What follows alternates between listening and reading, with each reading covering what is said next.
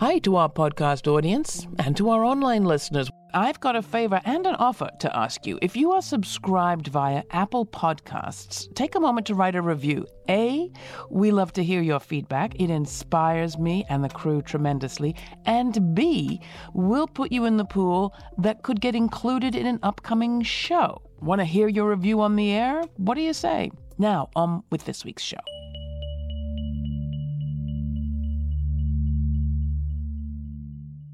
One of the most dramatic stories of the last couple of years has been the supposed migration crisis, which Republican Governor Greg Abbott made a whole lot more chaotic last year. In April 2022, Abbott started a program of busing migrants from his state of Texas to Democratic led cities, including Denver, Washington, Chicago, Philadelphia, and New York. Abbott's busing program created havoc both for city officials and immigration lawyers, as well as for the Biden Harris administration. It kicked off all sorts of tensions over its immigration policies and fights among Democratic mayors, governors, and the White House over who would pay already strapped cities for the migrants' care. That story of cities in chaos, quarrels, and political feuding has largely dominated the media coverage of the issue since. But what about the migrants themselves? Many are seeking asylum, parents with children, and even unaccompanied minors, people who have been forced by violence or desperation to flee their homes. While the press is focused on the squabbles among the politicians, a largely unpaid army of lawyers, social workers, and civilian helpers has turned out in city after city to greet and help those migrants. It's those people and the migrants themselves who are the subject of today's episode, which was produced in collaboration with reporters working with the School of Labor and Urban Studies at the City University of New York. When I left Guatemala, my first thought was just to take refuge somewhere and be able to escape from so much pain that I'd faced in Guatemala. Gangs are mean to homosexual people. They beat them and even kill them because they hate them. So that's the reason why I couldn't be there. I felt very overwhelmed at the time. I felt a lot of pain in my mind and in my heart. His name is Eswin. He asked that we not share his last name. He fled his home for fear of violence and persecution, arriving in the U.S. at age 17 completely on his own. Like so many, his trek north was grueling, traveling through many countries, some by foot. He crossed the Rio Grande into Texas and claimed political asylum. Driven by bus and fueled by politics, another wave of migrants arrived in New York City today. The governor slammed President Biden Friday for refusing to do his job and called New York a sanctuary city, the ideal destination for migrants. They came from around the world, making often dangerous journeys to a city they hoped would offer them better lives. What they've found is a city whose migrant crisis is at a breaking point. I don't see an ending to this. This issue will destroy New York City. Destroy New York City. A sanctuary city is a place that welcomes migrants and protects them from deportation. New York City, this place, declared itself a sanctuary city by passing a law back in 1989. Ever since, migrants have come here, largely from Latin America. El Salvador, Nicaragua, Guatemala, Honduras, and this year, Venezuelans and Ecuadorians have been making the long 30 hour bus trip from Texas to New York's Port Authority bus terminal. When I first board the bus, the first thing that I do see is fear.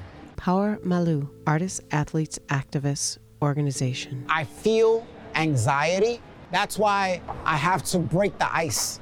And right away, I let them know before anything, I want to welcome you to New York City.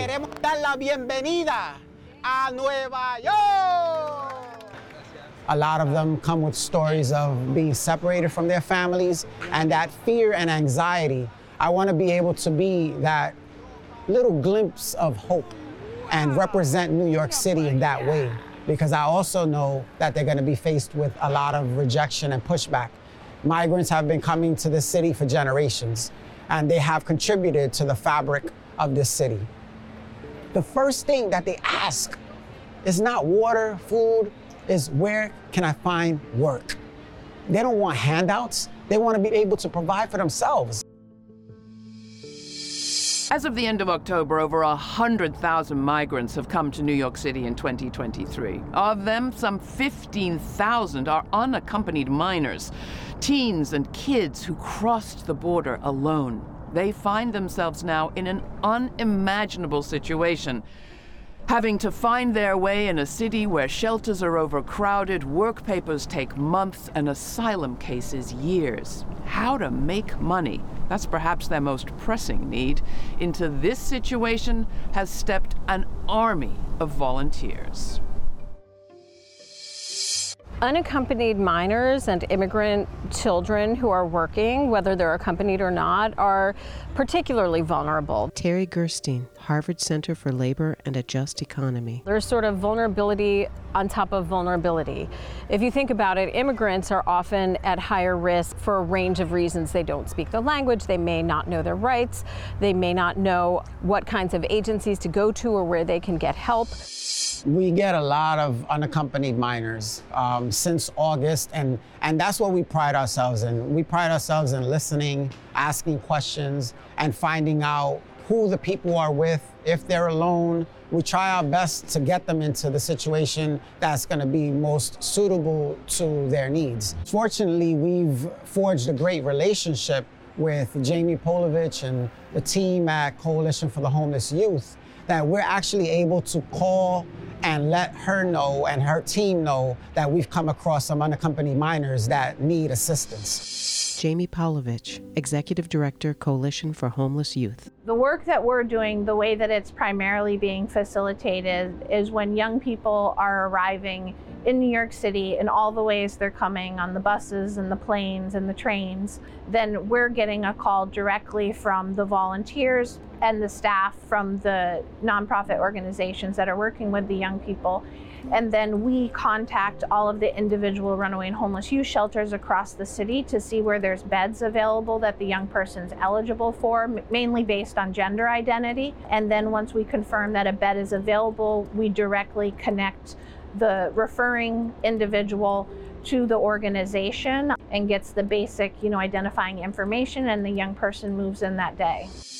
If it wasn't for that, they basically would be in this shelter system, lost, not around a crowd that they should be around, perhaps not going to school, not having any type of information, and pretty much can be led in the wrong direction easier in our experience since this began, it's the volunteers that are on the ground, that they're receiving people in a respectful and a human centered way.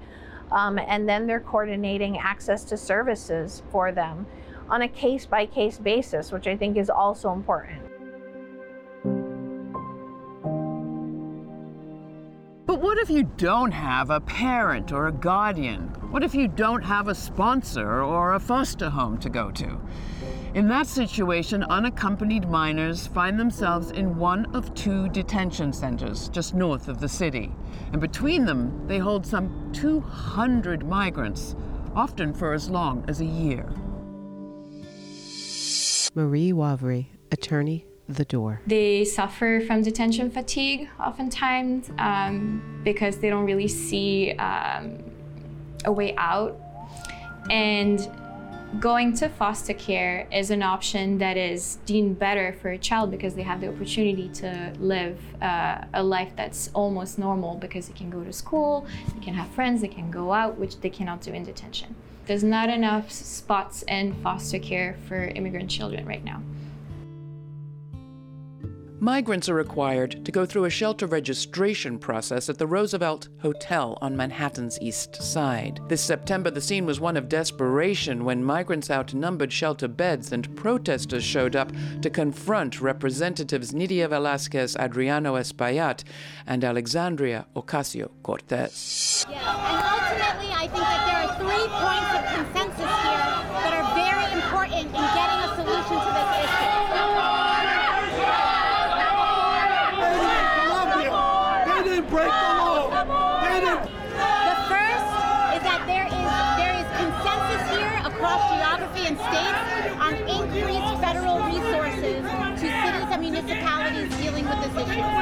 When you're taking care of illegal immigrants over your own citizens, you're trampling over the Constitution. The second is to allow for work authorizations so that folks in here can get to work and start supporting themselves as soon as possible. I want them to come here to vote. These work authorizations are for them to vote. They are prevented from getting jobs, they are prevented from employment, and that is part of the strain on our public system. The Metro Baptist Church on West 40th Street opens its doors wide to migrants twice a week. They serve hot food, and volunteer lawyers show up to offer legal help. Migrant kids get English language assistance and a chance to let loose and have fun. For most, this is the first step in a long and uncertain journey to legal residence. The passage to the U.S. of an Ecuadorian woman, Lady Mancia, is a story of extraordinary hardship and resilience, and the story of a mother doing everything in her power to safeguard her two children. Well, I used to work as an administrator of three businesses. It was a good job. I was making good money. I was making $500 a month, but all of a sudden, organized crime began extorting people. In my town, that payment is called the vaccine. The day before yesterday, where I used to live, they killed a 13 year old boy and a couple. I left my town of Tulcan from there to Colombia, and from Colombia, we went through the jungle. This is the Laura Flanders Show. You're listening to a special report on New Yorkers welcoming migrants and what does it take to make sanctuary real. This report is produced in collaboration with the City University of New York School of Labor and Urban Studies. We just heard a bit of Lady Mancia's story. She's an asylum seeker from Ecuador. Next, Mancia tells the story of how she and her daughter were separated from both her husband and autistic son while making the treacherous journey on foot to the U.S. You can watch this show on our YouTube channel and on over 300 public television stations across the country. Go to lauraflanders.org for more information. And while you're there, sign up for our weekly newsletter to receive information on all of our streaming events and web exclusives. Our special report continues, but first, here's Boricua Keys by Nicodemus featuring MC Baby Power, aka Power Malu, featured in today's episode.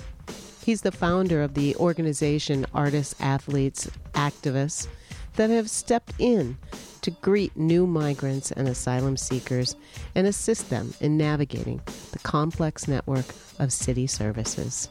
Here's Boricua Keys. They suck the land dry like sugar cane. Way before the hurricane. Irma came, Maria came. We were shamed when FEMA came. No help, they all force advertise. Put all this red tape and patronize. While the government waits and stands aside.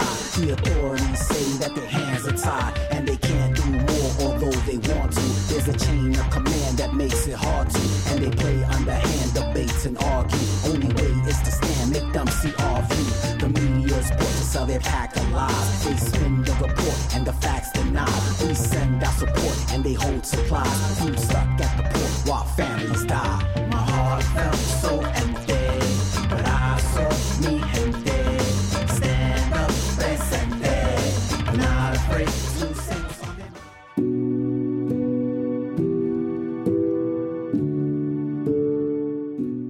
Selva, or the jungle, is the name given to the Darien Gap, which connects Colombia with Panama. There is no other way to walk from South America to North America but through this dense tropical forest without any road. It took Lady and her family three and a half days to reach the other side. They were robbed in the jungle and again in Mexico, the second time by the police. We were going to cross the river, but on that day it was too deep. Lady's son, Anthony, hearing impaired and autistic, grabbed hold of his stepfather and swam across the river, but Lady and her four year old daughter couldn't make it. There at the river, my daughter and I were going to cross, but the current was pulling us too much, and there was no turning back. I crossed after two days. My husband turned himself in to U.S. immigration, but they took him away. When Lady finally arrived in Texas, she learned that her husband had been deported back to Ecuador and her son sent to a detention facility in Maryland. Lady then reached out to artists, athletes, activists, and Power Malu in New York. He helped navigate the bureaucracy. It took a full three months for mother and son to be reunited. We're here at LaGuardia Airport. We are waiting Anthony with his mom and his sister, and they're happy and they're waiting for him to return into his mom's arms to be reunited. We're so happy for this family.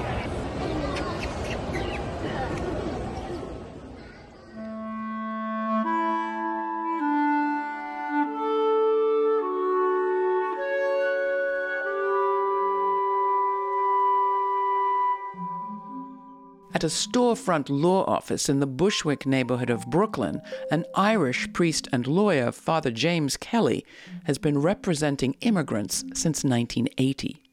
The people that we're getting, right, you know, are all working class families. They're decent people.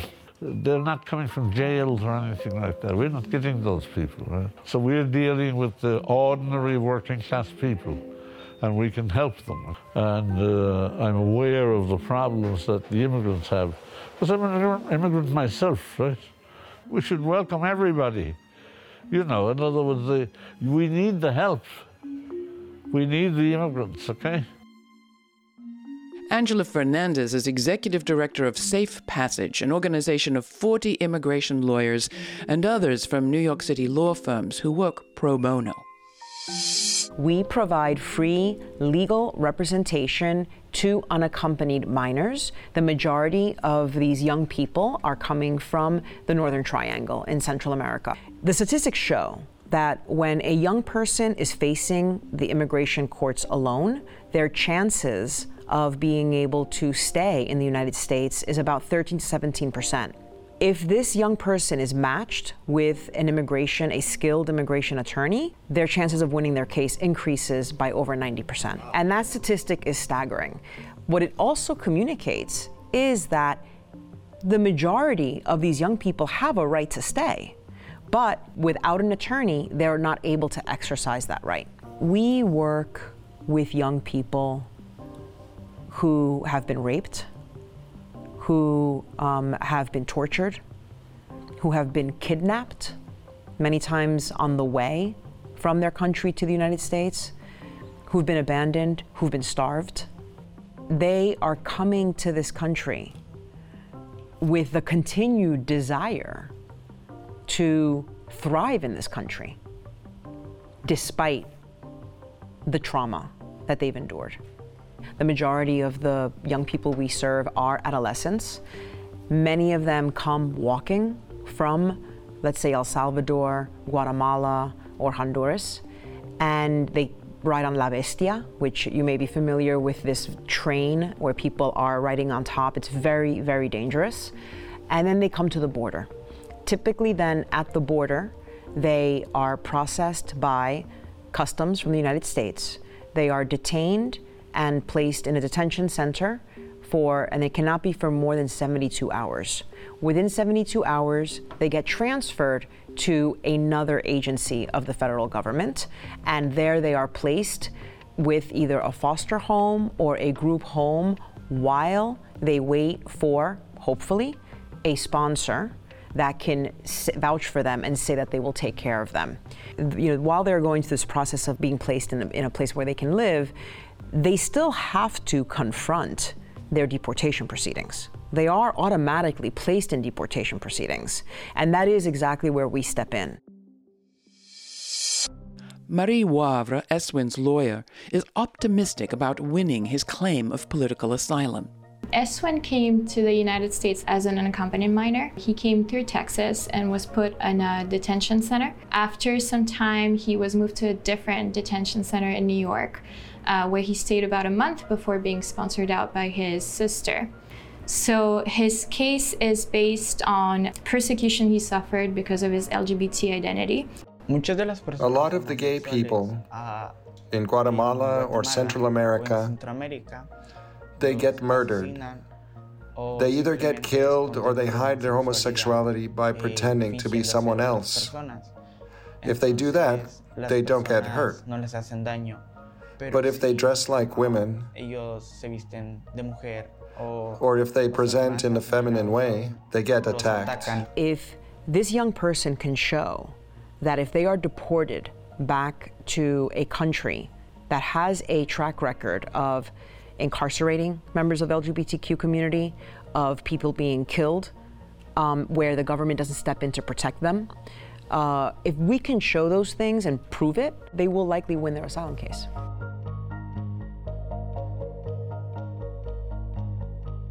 It's one thing to declare yourself a sanctuary city or a sanctuary state, but making it true goes well beyond passing a law. In this case, has New York been challenged by the test of migration? Absolutely. But beneath the headlines and all the debate, hundreds of people have risen to the challenge. The city's been tested, but it's been enriched too. So, to Greg Abbott's contention that New York is the ideal destination for migrants, it's not there yet, but it could be. Marie Wavry, attorney, The Door. They all go through very difficult experiences. Uh, they make a choice to come to this country and they have goals and dreams like everyone, and they're just trying to make it work in this country. I'm studying I'm hoping to finish my studies and get my diploma so I can enroll in aviation school and become a flight attendant. Seeing everything from the sky is beautiful. Seeing everything from up there.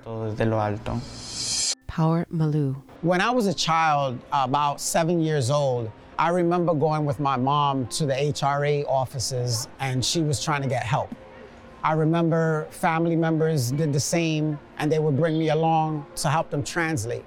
And I would see how they were treated because they didn't speak the language. A lot of times they would be cut short, they would be shooed away, sent around in circles, and I didn't really understand it. And as I got older, I saw that nothing has really changed. And so I made it my duty to be able to step up in this role and commit in that direction of helping people that really don't have someone in this country that can have their back or speak up for them. Living here in the United States is incredible because I can go out without thinking that someone from my past is going to bother me or hurt me. Because of that, I feel comfortable here. What keeps me going is acknowledging that I have some sort of privilege that I need to use. I have a platform that I need to use to help those people that are coming here with practically nothing, no shoes on their feet, no one here in this country to help guide them. And I see how they're being treated. ¿Cómo te sientes ahora que? I'm so thankful to you and your organization, and thank you for returning my son to me.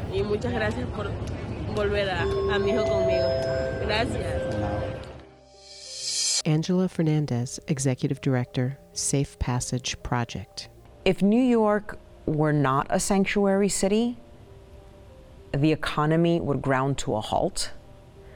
The cultural capital that exists in the city would cease to exist the dynamism that we feel in communities and in neighborhoods that derive from people coming from all over the world to negotiate their existence together, that would be gone.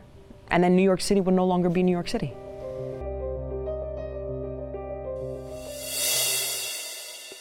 Sanctuary. The very word makes you feel kind of relaxed and safe, right? And that's the whole idea a place where you might be free from persecution, prosecution, imprisonment, deportation, where you would be safe.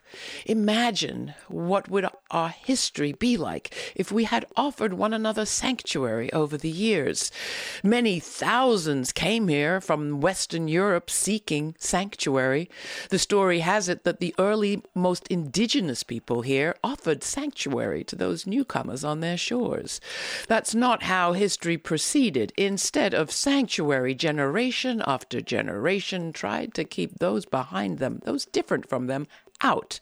But what if we'd welcomed the Irish, the Italians, the Germans? What if we'd welcomed the Chinese, the Japanese, the Jews? What if we'd welcomed populations that would have enriched this country as those populations have, but under duress? How many languages would we speak? How many cultures would we appreciate? And how much stronger would our working class be? And how much smarter, too, perhaps? We might have a whole different array of politicians. We might live more comfortably on planet Earth. It's worth thinking about. In the meantime, Stay kind, stay curious. Many thanks to the School of Labor and Urban Studies for their collaboration in this episode. Till the next time for the Laura Flanders Show, I'm Laura. Thanks for joining me.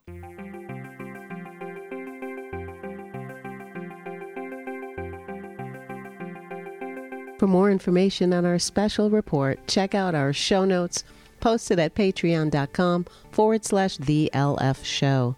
That's also where you'll find an invite to watch the premiere of each week's show on our YouTube channel and chat live in real time with Laura Flanders, Sundays at 11:30 a.m. Eastern Time. Please take a moment to share what you thought of today's report on social media and tag us at the LF show. And if you are subscribed to this podcast via Apple Podcasts, please take a moment to write a review. It helps tip the algorithms in our favor. And thanks to our monthly Patreon members and all who have donated and supported the show. Your generous contributions make it possible for this show to remain free to millions on public TV, community radio, and as a podcast. Not a member yet? Commit for a few dollars a month or whatever amount you'd like at patreon.com slash the LF show. Remember, a little goes a long way. Thanks for listening.